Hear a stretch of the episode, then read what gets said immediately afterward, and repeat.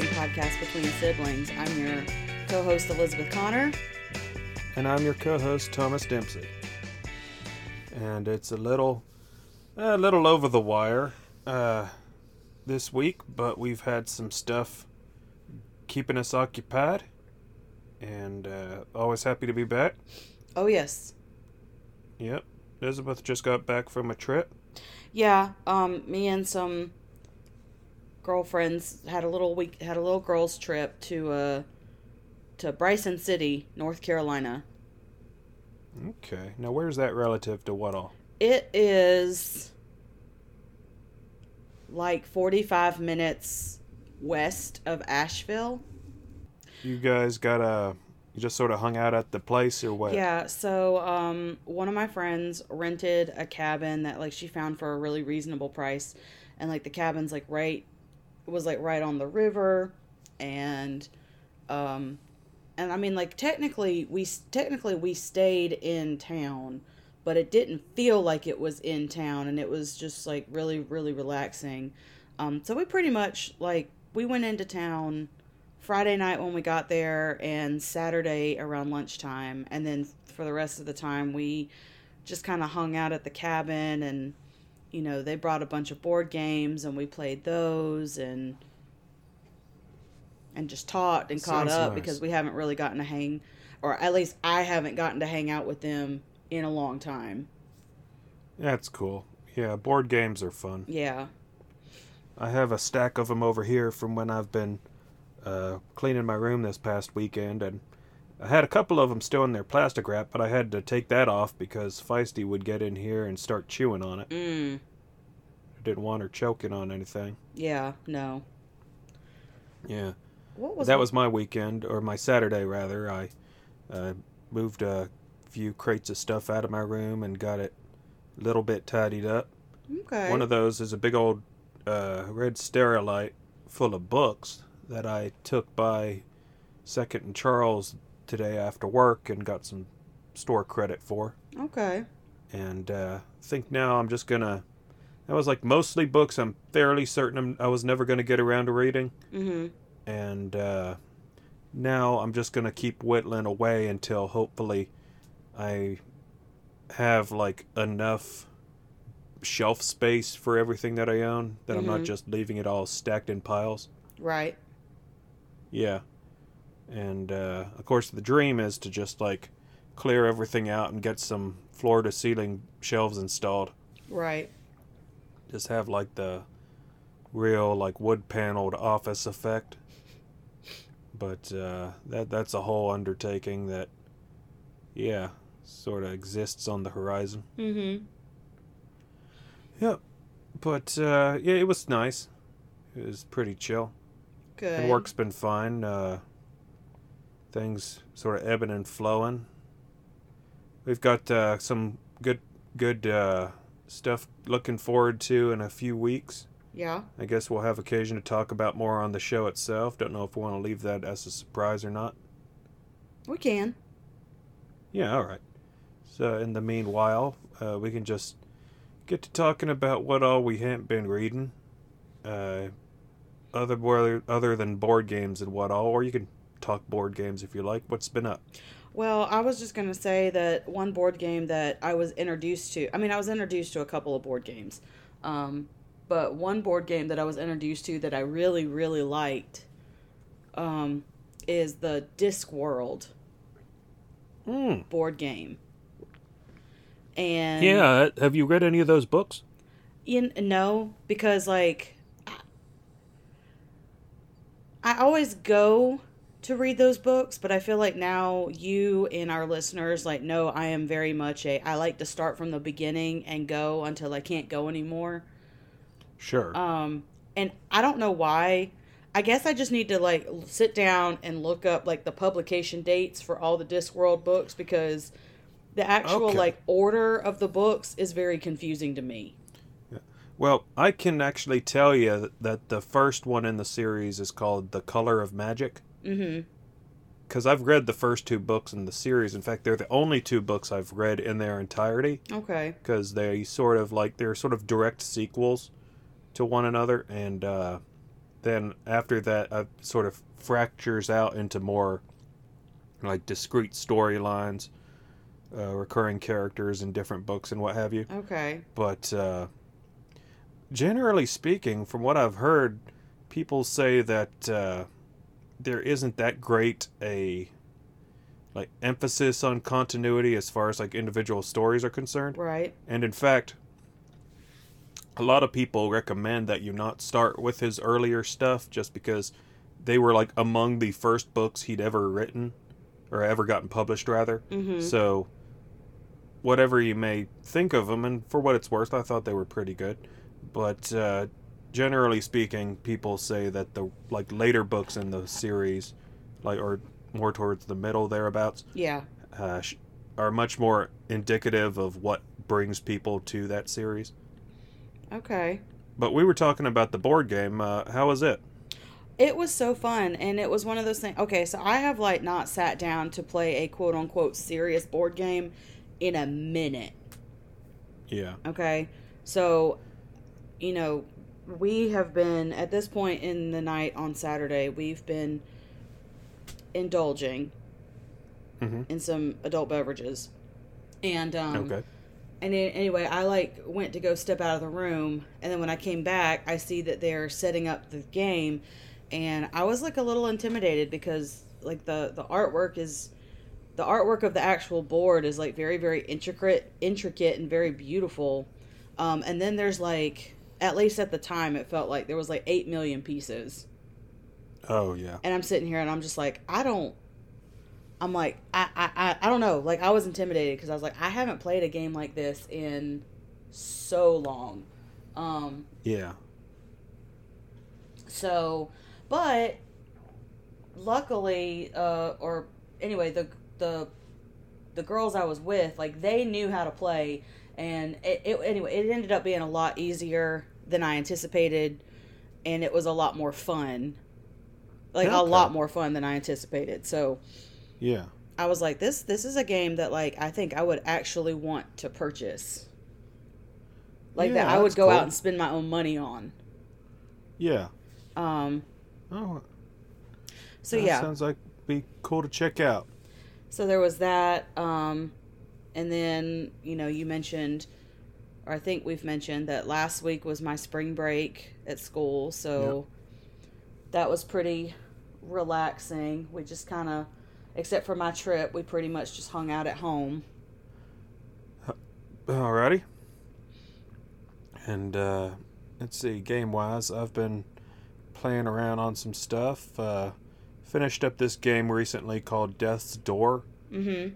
and uh, in it you play a little Grim Reaper crow who is traveling around like the underworld, basically repossessing souls that have uh, oh, like gone past their uh, like lifespan. Mm-hmm.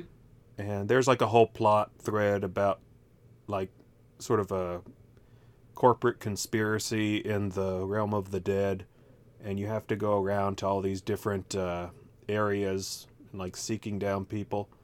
So it's it's pretty engaging. I only took me about like 10 hours to beat it Okay. but uh, I, it's uh, had a lot real fun combat and uh, had a nice time with that. It was kind of awkward because I went ahead and bought it on uh, Xbox, and then like th- the day or some time when I finally got around to start playing it, mhm. it got added to Game Pass, Yeah. which is the subscription service that lets you play games for free Right. and you don't you don't get any kind of like recompense for when that happens if you've like bought a game that they then give you access to Yeah. so that was a little unfortunate but it wasn't terribly expensive so it was fine Okay. Yeah. And uh let's see i've been doing other stuff uh went to the movies last week saw um, everything everywhere all at once have you is this a movie that's you've heard about or Uh, maybe. uh, okay just say no Okay, no. Uh, nah. So, um, okay, just say no. but yeah, it's. It, I think you'd like it. It's um, you know Michelle Yeoh, who was in uh, Crouching Tiger, Hidden Dragon. Yeah. Yeah.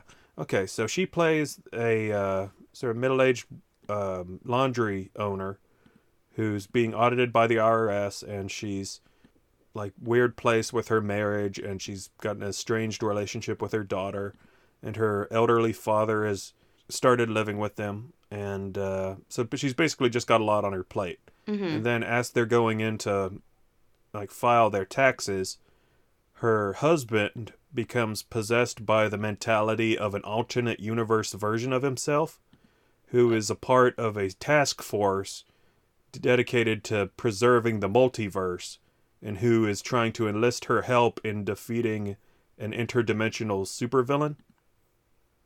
Uh huh. Yeah, so the movie is basically like a uh, midlife crisis movie about all the lives that you didn't pursue and about drawing upon them, I guess, to like affirm your like identity and whatnot. So basically, Michelle Yeoh can tap into the experiences of all the lives that she didn't live in other universes and use that to like fight bad guys and stuff. Huh. Yeah, that does sound pretty Yes. interesting. Yeah, it was it was really good, and it's like two and a half hours long, so it's pretty meaty. But uh, I never got distracted or bored or anything, and Okay. uh, yeah. So and I and it was funny because like I don't I guess I had started reading Joy Luck Club by that point, but getting into that book and then checking this movie that has a very strong like mother daughter dynamic in it Yeah. was also sort of interesting. But uh, yeah, so that was really good. It gets a recommendation, Awesome. and uh, yeah, it was good. Um, been getting back into some manga. Uh, you know about I uh, showed you volume one of One Punch Man a while back, and yeah, that's the I, one I about read like that book. It was a few years ago at most, or at least. But uh, it's the one where like it's this sort of fictionalized Japan where uh, like superheroes basically take on day jobs just fighting villains Yeah. and monsters and stuff. And there's this one guy who's gotten so strong that he can beat any monster in one punch. But through various bureaucratic shenanigans, nobody believes he's as strong as he is Yeah. and so he's just sort of like despondent and trying to find meaning in life and uh, i read a good ways into the series like in the physical manga i've got like the first 20 or so volumes. Mm-hmm. and that's still not even that far into that's about like maybe two-thirds into what is currently like available on the uh, the shonen jump app. Mm-hmm. so I've been reading more of it on there just because I've been having uh, like spoilers and stuff for it pop up in my f- various feeds, and it's the sort of thing I just wanted to get caught back up on before uh, anything too monumental happened. Okay. So I spent a good bit of uh, Saturday doing that as well, and uh, it's a good time. Yeah. Yeah. And uh, I've got plenty of those kinds of series I need to get back into. Uh, just like all along my shelf and whatnot. Mm-hmm. And uh, that's a big part of not why I traded in those books specifically, but why I took them to Mr. K's in particular because they have, not Mr. K's, uh, Second Charles, because they have a very good manga section that you can use all that store credit for. Yes, they do. and then like every other yeah every other week or so they have uh like a good sort of special on like bulk purchases mm-hmm. where like you get uh 15 or so percent off if you spend over like 50 or dollars or what have you yeah. Yeah so i thought i'd keep an eye on that but uh that's most of what comes to mind for the moment you th- anything else on your mind or Yeah. Um. So I was really scared I was going to lose my job today. oh no I mean, like What not happened? really, but kind of. Um.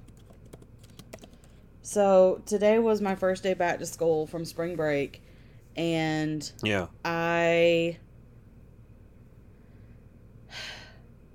and I um get there I get to school for car duty and like we're getting ready to go in to start the day, and the resource officer goes, "Hey, Miss Connor, did you see the bird?" And I was like, "What bird?" Because I obviously didn't see the bird. And he was like, "The bird, it's over there." And I was like, "Okay." So I'm looking and I can't find it. And he's like, "Walk a little closer to my um, walk walk a little closer to my car, and you'll see it." So I do, and then I'm like, "Well, is it dead?" And I start walking towards what ended up being a piece of trash because I thought it was Uh-huh. the bird. Yeah. That's when the bird rushes me Oh. and like comes after my ankles. Oh no. So I I just so anyway I freak out and I go, oh crap, but I don't say crap. Oh no. And there was still a student outside who heard me say this. Oh man. So I was just like, oh man. And like I could tell that this student heard me because she was like, "Did you hear what?" Because like the the other student that was outside, I don't think they heard me, and she was like, "Did you Yeah. hear what Miss Connor said? Did you hear her?" Oh goodness. And I was just like, Well, "Oh you, that's when you just. That's when you just say that kid's lying. Well, I didn't do that. Um, so I just like I waited till the morning announcements were over, and then like immediately went to the principal and was like, "Hey, this happened with a bird outside. It scared me. I cussed in front of a kid because I it, I didn't, but I didn't mean to. But I just want to let you know it happened in case she goes home and tells somebody, and then they call up here to the school and say something about it.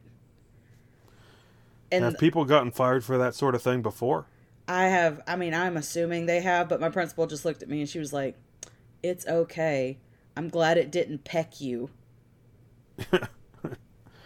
Yeah, I mean, not to discount or anything, but yeah, it seems. I, I think you were all right. So I just, anyway, that that happened this morning. I was like, Great, that's a wonderful way to come back to school. How we? What? Who's this jerk trying, sending you to get attacked by birds? He does, uh, he does this stuff like, All right. Well, I'm glad you weren't pecked or fired. yeah, me too. Yep. As now you can get on here and talk about books. That's right. And uh, let's see, we've been going at it a good bit now, so I've got one book apart from our assigned rating to discuss. So you want me to take that on, and then when we get back from the break, we can uh, see what you've been up to. Uh, yeah, that'll that'll work. Okay, yeah, because I've just got the one other book, and it's one I've been working on better part of the last uh, six weeks or so. It's not that long a book. I just um, sort of have sort of started and stopped it in spurts. Mm-hmm. and uh, it's a sci-fi novel that a friend loaned me because he really enjoyed it. It's called uh, "The City and the Stars" by Mhm. Arthur C. Clarke, and it's the story about this guy named Alvin who lives in this city called Diaspar. I want to say it's a walled, sort of like almost globe-like city that exists millions of years into the future, and humanity has basically evolved technologically enough that it can sustain its own immortality. So basically, people live in this city and uh, they can live for like hundreds of years, and then when they do reach a point when where they're gonna die or whatever, they just have their consciousness uploaded to the central computer, and then they are effectively like revived however many years later to live again. And um, how how what happens is is the main character Alvin he's like reaching the point in his development where he's sort of recognized as an adult even though given how society works in this place childhood isn't really a thing anymore Mm-hmm. basically like you're brought into consciousness and you live the first like 20 or so years of your life just like sort of growing like sort of emotionally stable i guess Yeah. and then once you reach like that uh, turnover point you start to like assimilate with your previous lives memories. And uh, when he when alvin reaches this point in his development he is approached by his like mentors and parental figures and stuff, and informed that uh, he does not actually have any previous lives, and that through some sort of quirk in the uh, like central computation system that controls all this stuff, Mm-hmm. he is the first like newly born person to exist in this society in like like hundreds of thousands of years Mm-hmm. and uh, in addition to that or sort of like keyed into that element of his unique nature is the fact that he has a drive within him to uh, explore the world outside of the city which the rest of the city's inhabitants all have like an ingrained pathological fear of Yeah. like nobody like uh none of like none of them can really think about going outside of the city with any comfort and it's it's sort of like makes makes him kind of like a a curiosity basically but uh, Mhm. that's what the book is is the story of him like venturing out finding a way out of the city learning what else there is like in the world that exists all this time in the future like basically him learning about the interstitial history of humanity from before the city he lives in walled itself off Yeah. and uh, it's it's pretty interesting like big idea sci-fi like every 50 or so pages it's like introducing some new big concept to its setting and like new groups of people emerge and societies and revelations about like the far future humanity and what have you Mm-hmm. so it's all it's it's pretty it's a little bit dense, but uh, it's pretty engaging as like an adventure story goes. Yeah. And uh, yeah, and Arthur C. Clarke is he's written a bunch of stuff. He wrote um, I want to say he wrote Do Androids Dream of Electric Sheep, which is the book Blade Runner was based on, and he wrote the screenplay and the novel uh, that the screenplay was adapted from of 2001: A Space Odyssey. Mm-hmm. So he's like one of the more prolific sci-fi writers from the mid-century on, and uh, this is the first book I can recall that I've read by him, and uh, really enjoyed it. So I'd be interested to check out more. And once again, that was The City and the Stars by um Arthur C. Clarke. Okay. Yeah. So that's uh that's the one uh, one of two books I read for this episode, and uh, you want to talk about what you've been up to reading wise when we get back? Yeah. Alrighty, we'll do that. We'll hear back to y'all in a minute. And welcome back to Your Words Against Mine, a competitive reading podcast between siblings. Um, so before the break, Thomas just got done telling us about the other book that he's read in the interim since our last episode, and now it's my turn, I guess. All right, so you had a whole week off last week to just do as you will. Yeah. What you uh, what what kind of hay you been making? Um, n- not actually not that much. Um, so in addition to our our our challenge book, I only read three other books. Okay. Um, and they're all part and they're all from the same series. I've started a new series. Um, That's nice. I really like it so far. It is the Warriors of Velos saga um, by Iona Strom. And I've read the first three books. So those would be Silver Savage. Um, How many books are there in the series presently? so far, there's eight. okay.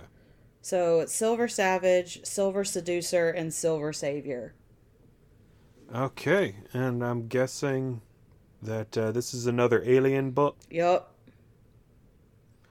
All right, and what color are they? they're silver. Uh, At huh. technically, technically, their base cut like at like base level they're silver, but um, they have they have scales Ah, okay. that allow them to um, camouflage themselves. Yeah. because the, the the planet that the book takes place on, Velos, is um very has a very consistent palette. So like everything on the planet is like all vegetation, the dirt, uh, the animals, like everything is like is like a variety of shades of like blue and silver and gray and white and black. Okay. Um, That's kind of neat. So, like, even like when they talk about, you know, because they're warriors and so they're they're fighting. You know, whenever the characters get hurt, like even the the natives of the planet, like their blood is blue. Okay. Um, yeah. So, but they're not like cold, like they're not lizard people or anything like that. They just have blue blood and they have scales that allow them to camouflage themselves. Anyway, um, Yeah. so the the series starts off like a lot of these series do. A group of women has been abducted by aliens, and then the the ship crashes on this planet. In this case, a virus has wiped out the female population um, of this planet, Yeah, that'll happen. and uh, and it turns out that hey, guess what? They're compatible. Humans So- are compatible. Yeah. Um now the thing that is pretty interesting about this series that makes it a little bit different than the other ones I've read is uh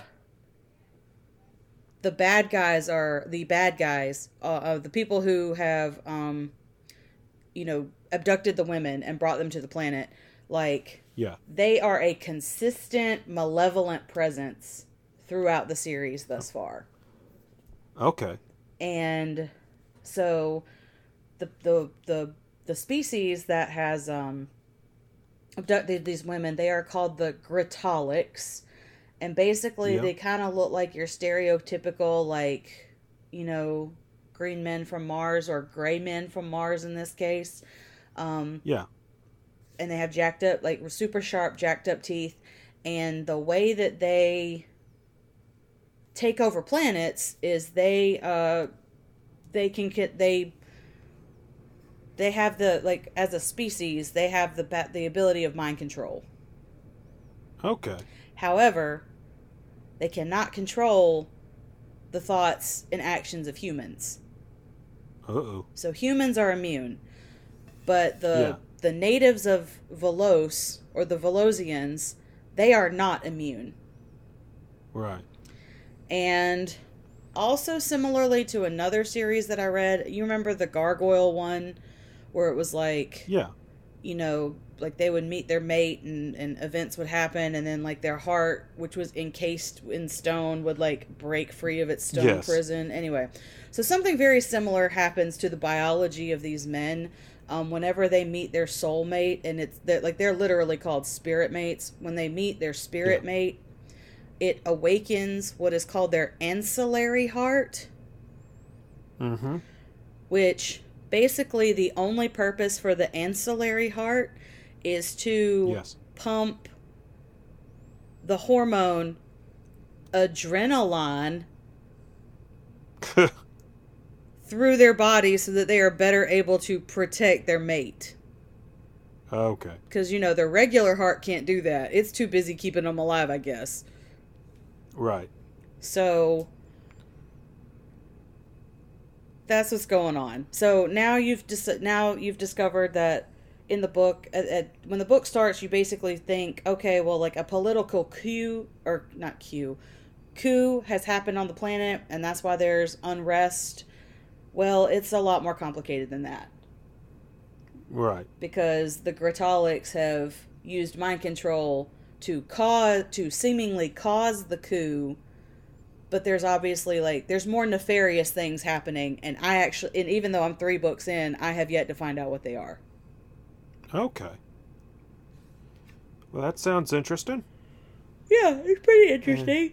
Yeah. Now, is the series done at this point, or is it just like up to three book, uh, eight books? I think it's just up to eight. Well, I don't. I don't know because there's eight.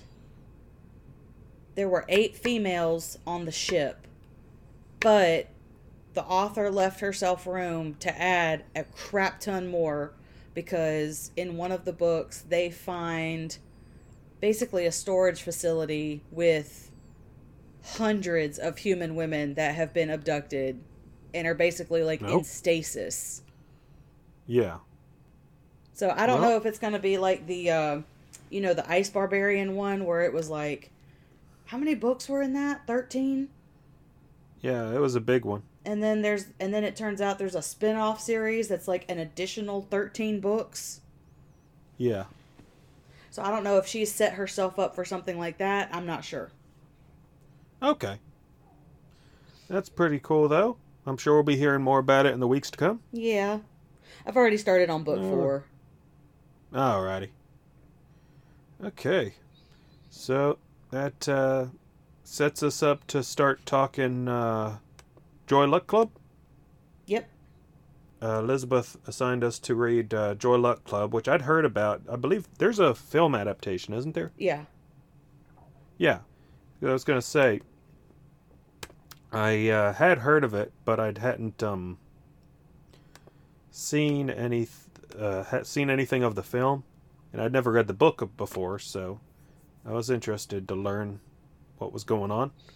And uh, yeah, you want to lead us in with a sort of recap of what the book's about?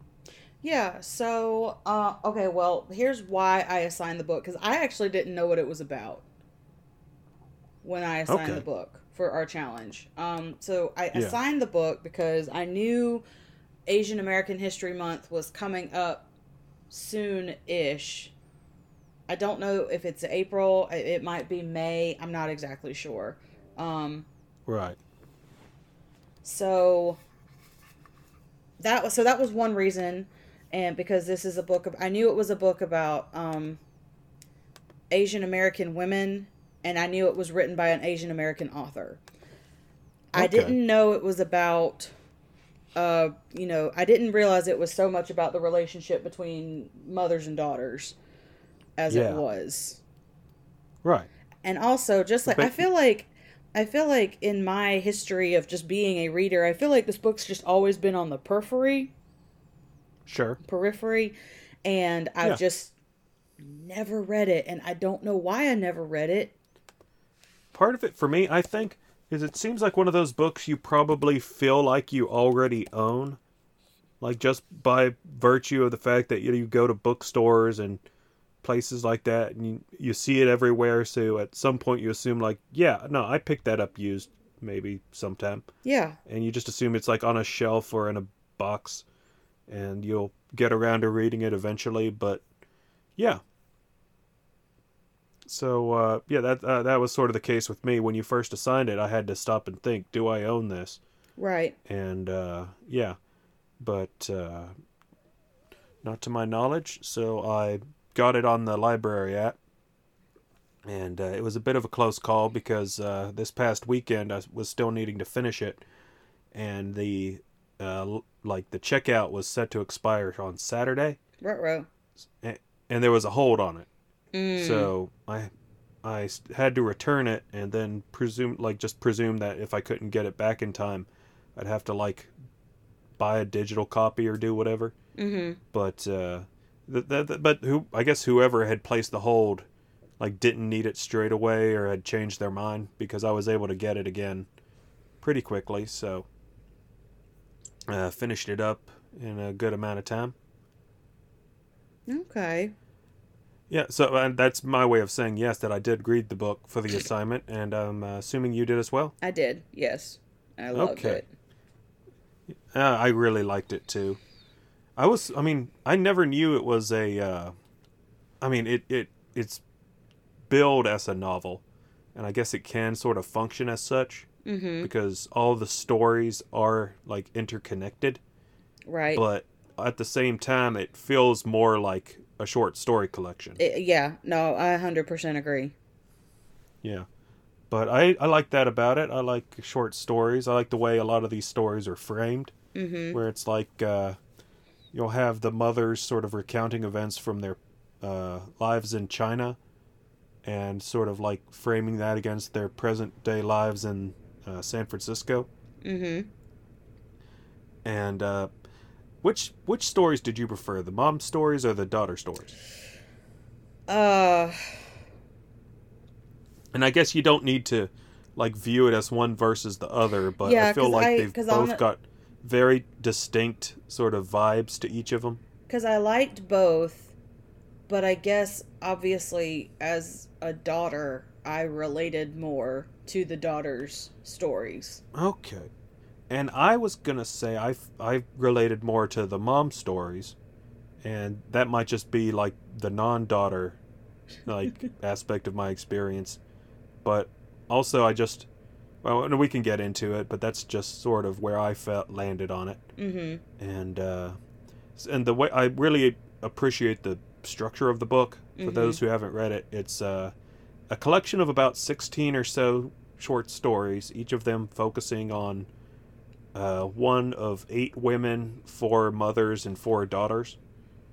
And uh, the first four stories in the book are each from the perspective, uh, more or less, of one of the mothers. Yeah. And then the two middle portions of the book are each two stories of each of the daughters. So you'll get like four stories from each of the moms, then four stories from each of the daughters, then another four stories from each of the daughters, and then it wraps up with another four stories from each of the moms. Mm-hmm. Yeah. And uh, the thing I uh, enjoy about that is like the first four stories by the moms are, you know, engaging and like well written, and then you get to the stories about their daughters, and the perspective of the mothers in those stories is drastically different. Because obviously, it's not the first person perspective that the mothers have in their own stories. You're seeing these characters like from another character's perspective, and an especially sort of contentious perspective at that. Yeah. So, uh, so then you've got like eight full stories of these girls wrestling with their conception of and their relationship with each of their moms. And then finally, at the end of the book, you get brought back into the perspective of each of the mothers, and it really sort of reasserts a, or like recontextualizes everything that you've been reading up to that point in a way that sort of catches you off guard.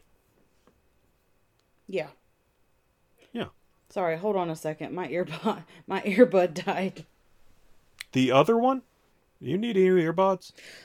Um I misplaced like my good pair again. I I think I know where they are. I just couldn't find them right before this, so I'm using um like the the AirPod fakes that I have and like I don't know, they just die super quick.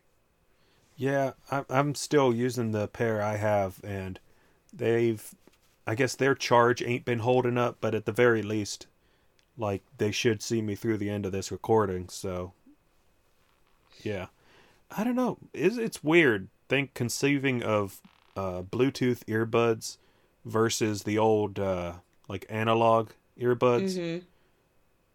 Whereas, um, like when you bought like a twelve dollar pair of earbuds at a convenience store or wherever, you pretty much resigned yourself to the fact that six months down the road you're gonna have to throw those away. Right. But when you buy like these Bluetooth earbuds and they have like the charging case and everything, you presume that's like a more like substantial investment. Mhm.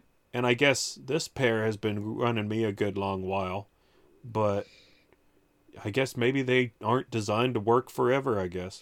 I guess. Um Yeah. side note, so you know you know Chrissy Teigen, right?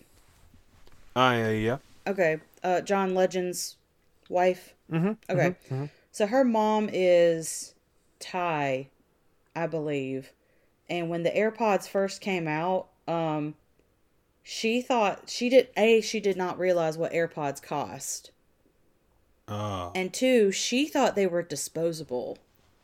Oh no. So she was using the AirPods and then throwing them away. That is grotesque. But it was because she didn't realize that they were as expensive as they were when they first came out. Okay. Alrighty. Phew. So, uh, anyway, uh, what, uh, okay. We've talked about the structure of the book. Mm-hmm. And, um, And like generally what Yeah. it's about. generally what it's about. We hadn't talked about the characters. I've got the, the, uh, the page pulled up here on my phone. It's the mothers and the daughters. Yeah. You've got, uh, Suyuan Woo and her daughter Jing Mei. Yep. There's An-mei Hsu and her daughter Rose. There's uh, Lindo Jong and her daughter Waverly. And then there's Ying Ying Sinclair and her daughter Lena. Now, can you recall exactly what stories correlate to what characters? Um Because honestly, looking back, I I remember relationships, like Yeah. what the character did that did what, or the character related to who, being involved with whoever, but I'm not as like easily placing names to people, and that's like an extension of a problem I have in real life where I'm good with faces, but I'm real bad with names.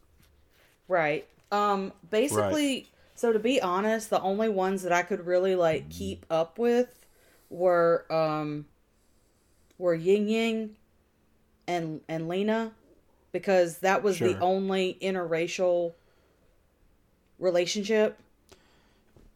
Yeah, and that uh, dynamic uh, of the relationships, I think, is uh, like sort of given a special point of emphasis in their respective stories. But uh, I, I I know that Jing Mei is sort of the uh, sort of default main character.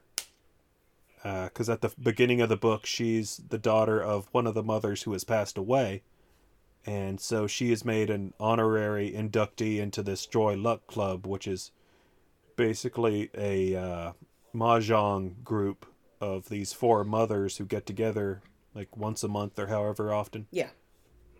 Yeah, and at the her first meeting with these mothers, they uh, revealed to her this letter that her mother had received from a pair of daughters that she had been forced to give up during the sec. I guess not. If it was the Second World War or not, maybe. I guess it was World War Two that this happened. That See, I uh, her feel- mother had. I feel Yeah. like the war that was being talked about what happened a lot earlier than the 40s. Yeah, but then like you trace out like the ages of people, and you sort of have to figure that it had to be at some, at like about that time. Yeah. and I, and I, I just presumed it was like an aspect of World War II that uh, Pacific campaign that basically American media just doesn't focus on as much. Right. But like obviously, like Japan was an Axis power at the time, and they were invading China, so that was uh, Um that was going on. So I just Yes? loo- so I just looked it up and it says the second it says second Sino-Japanese War, the second and this is on Wikipedia. So, you know, do with that what you will. Um, it Okay. says the second Sino-Japanese War which occurred from 37 to 45. Okay, so it was like congru- like congruous with World War II. Right. And it uh okay. It was waged between the Republic of China and the Empire of Japan. The war made up the Chinese theater. The war made up the Chinese theater of the wider Pacific theater of the Second World War. Okay. China fought Japan with aid from the Soviet Union and the United States. Right. Okay. And then Pearl Harbor happened in 41. So that's kind of yeah. Yeah. Okie doke. So that's uh, some context for those. Uh, obviously, all the mothers in the Joy Luck Club were um, immigrants from China to America, and most of them, if not all of them, I believe, were driven to immigrate as a result of the war. Yeah, that was And my so that- understanding. Yeah, that, there's that specter of it that sort of hangs over much of their backstory. I think maybe the reason you might have thought it was much earlier than that is because some of the stories that we're told feature like much younger versions of the moms. Yeah, that that is very that is really quite possible. Yeah, because there's a couple stories where like some of the moms are like le- like le- less than 10 years old. Mhm. And at that point they'd probably be like Japan in the 19 or China in the 1920s if not earlier. Yeah. Yeah. And uh so that that could account for that. And because these stories are all kind of shuffled up, the timelines aren't like totally easy to keep straight in your head. Mhm. Yeah. So uh but yeah, e- like individual stories like are very coherent and like parsable, so it's that's why it sort of makes for a, a consumable read as a short story collection. Mhm. And then like after the fact when you're sort of putting these ideas and characters together in your mind, you sort of come away with the image of like the full novelistic sweep of the thing. Mm-hmm. Yeah. So uh what uh what stories stood out to you? I had them in my brain. I was like ready to talk about them. Yeah, I, I got the the the uh, table of contents here. Okay. So Well, I mean, I've got it. Yeah. I've got it here in front of me too. Um. let's see. I uh, I want, maybe it's uh oh the Moon Lady was a uh, uh, early one I really enjoyed. Oh yeah, I did. one I about- did like that one. Yeah, I, I got big like summertime family reunion vibes from that one. Mm-hmm. Obviously, there's like the cultural like divides, but everything about just like going out with groups of people and getting separated and getting into trouble and whatnot. Mm-hmm. like really sort of uh got me nostalgic and then uh and uh oh the one story right after that rules of the game which is the story about the chess mat the chess Yeah, master I really like that one. yeah Uh, especially i that got me back in the old uh queen's gambit mindset. I feel like chess is a weirdly like engaging topic for literature. Yeah. yeah. Probably because like so much of it is just like like internal strategizing. Mm-hmm. so like yeah. I, But, you know, yeah. for as much as I like board games, like I just remember I was always super terrible at chess. yeah i never really put that much uh practice into it I can't even I, uh, remember a of- who. Uh, did anybody actually teach us, or did they just give us a book yeah and I say think, here? yeah i think we just gave us a book and uh walked us through it uh, I, I definitely played a lot of checkers with granddad Yeah, yeah a lot of regular But, uh, checkers and the other ver- and the other one. yeah but uh yeah not much chess Um, the the you know the one that's in that same little grouping uh with Rose. To be Yes. honest, I kept forgetting that that was her name. Um, oh half and half. yes Like I like that one also really resonated with me because you know because I felt like you know it, it kind of dealt with it dealt with her from two different parts of her life. It de- you know so like you get a view as to what's going on in her life as an adult because she's separating from her husband and she's going through a divorce, and then it Okay. and then you see um you know and then you get a flashback into her past which is re- which is about her but it's more about her mother and a change that happened in her mother Right. Now, um, is that the one with the beach trip? yes. Okay. Because it's it's sort of it's the the story right after that is called Two Kinds, mm-hmm. And I feel like between half and half and Two Kinds, and there's a later story called Double Face, yeah. And like the theme of duality and uh, like antithesis and what ha- whatnot is very prevalent in a lot of these stories, Mhm. and that can kind of make it a little more tricky to keep them separate in your head. Yeah. Yeah But uh, yeah, those both those stories are really good. Can I just say one thing? What's that? And I I totally get how this is going to come off, but I'm just going to sort of roll with it. The, uh, most of the men in this book suck. Yeah, no, they do. Yeah. Hundred percent. And I don't know if that's just a quality of the if that's just like sort of part and parcel with the perspective of it cuz like you're never really given like the same interiority of the male characters that you do for the uh the moms and the daughters Yeah. and that's like not to say that it's required but like I think with the exception of uh Jing Mei's dad Mm-hmm. who is like this uh, grieving widower who's coming to terms with like the, the life that his wife left behind before they immigrated Yep. like especially with all of the characters who have like uh, married westerners Mm-hmm. there's like just a cultural divide that lays bare a lot of like uh, misogyny and sort of uh, just like prejudice that these women have to deal with from the men in their lives and it is uh it's just no, not not fun Yeah. No.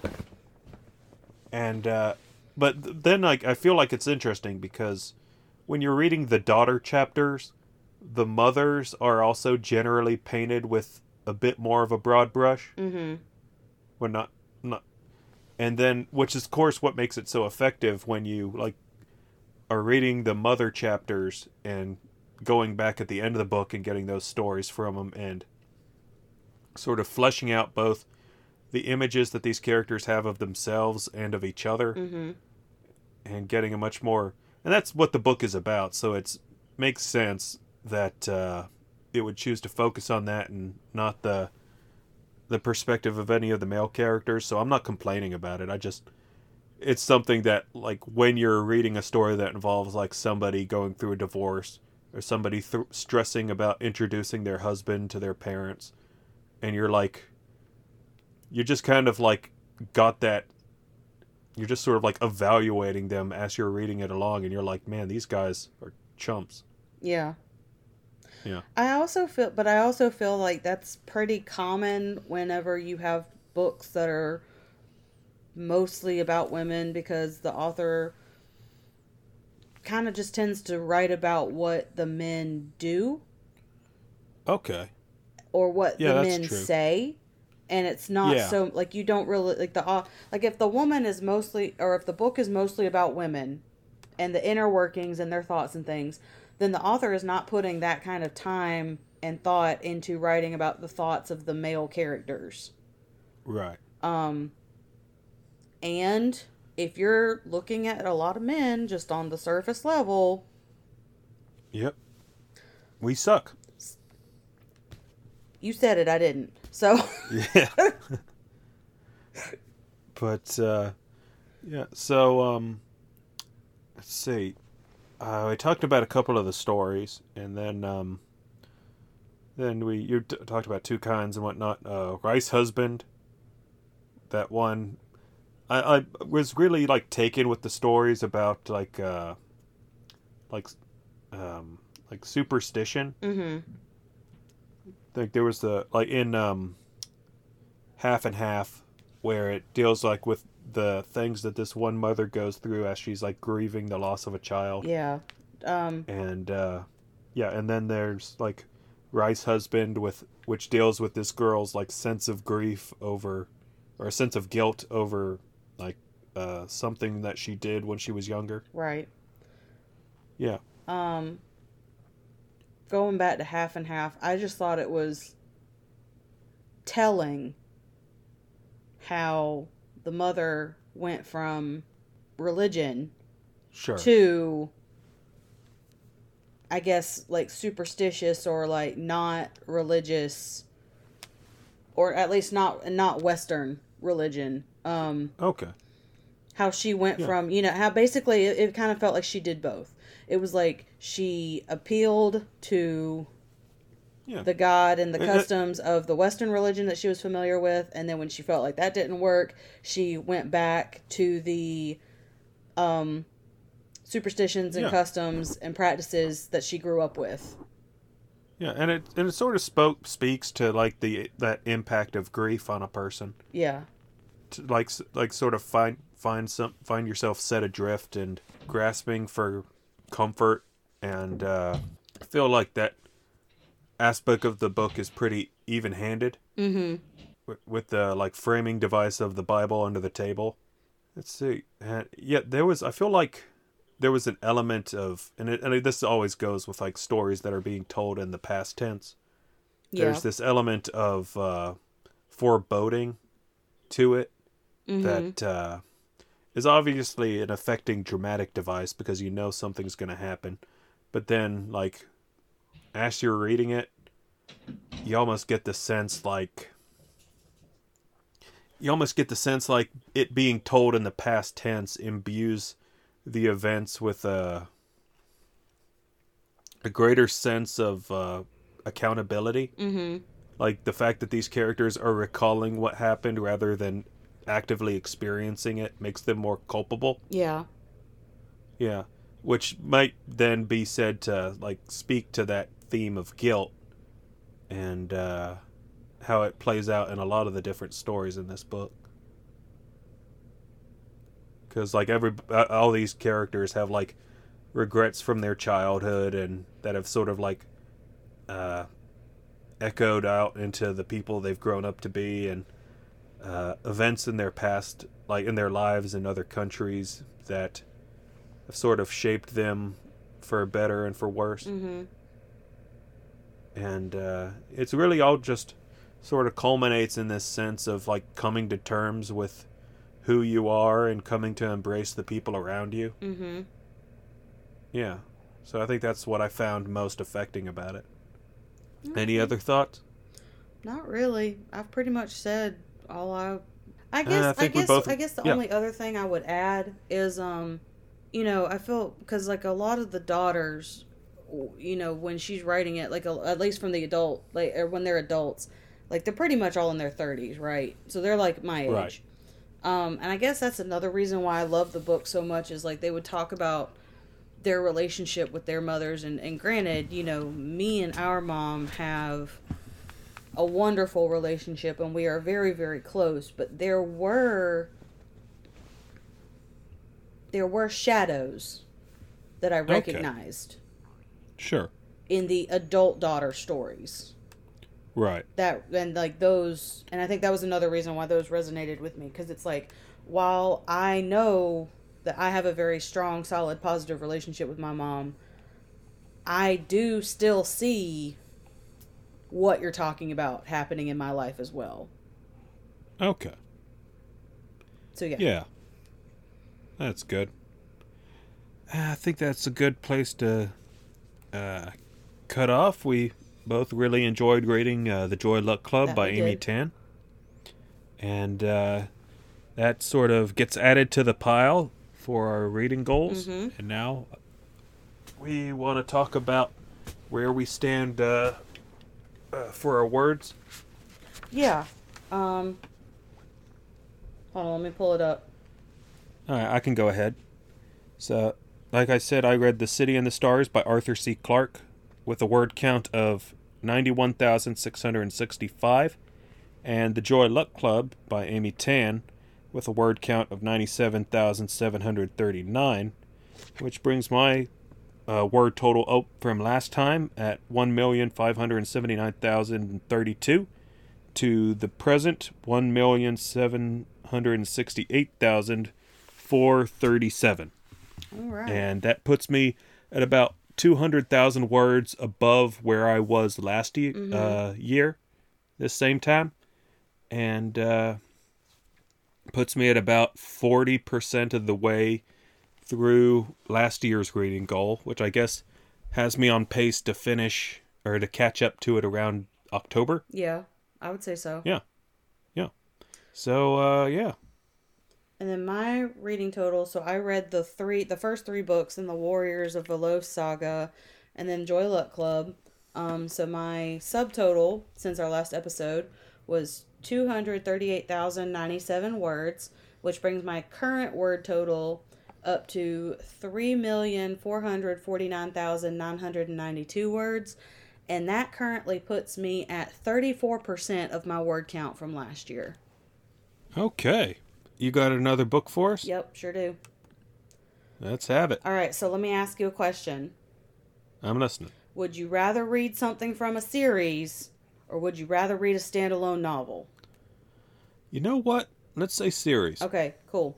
So, Mother's Day is next weekend. No, in two weeks. I'm sorry. Mother's Day Two is weeks, in two yeah. weeks.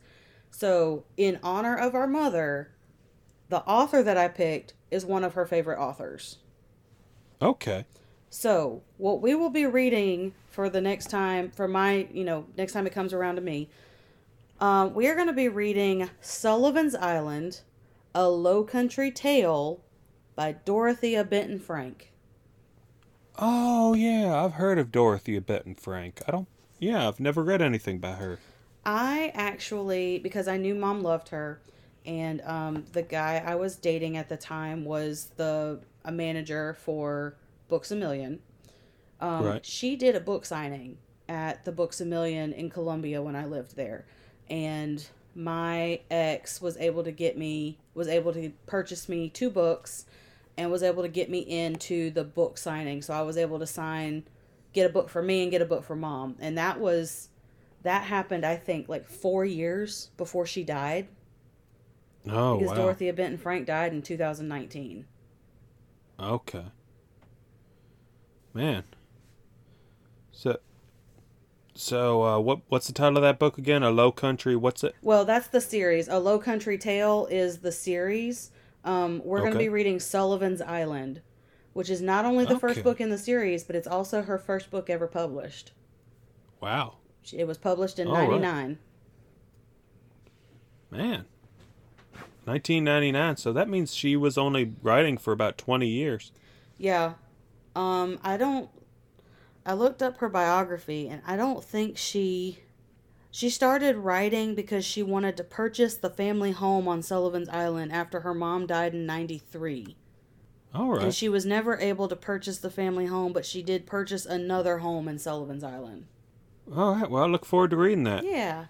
I think that'll make a good return to form for when we uh, finish up next episode, which has us talking about a visual novel, Mhm. which uh, I believe you uh, picked up when you swang by here the other day. I did. Yep. All right, and you can uh, let us know what you think about that.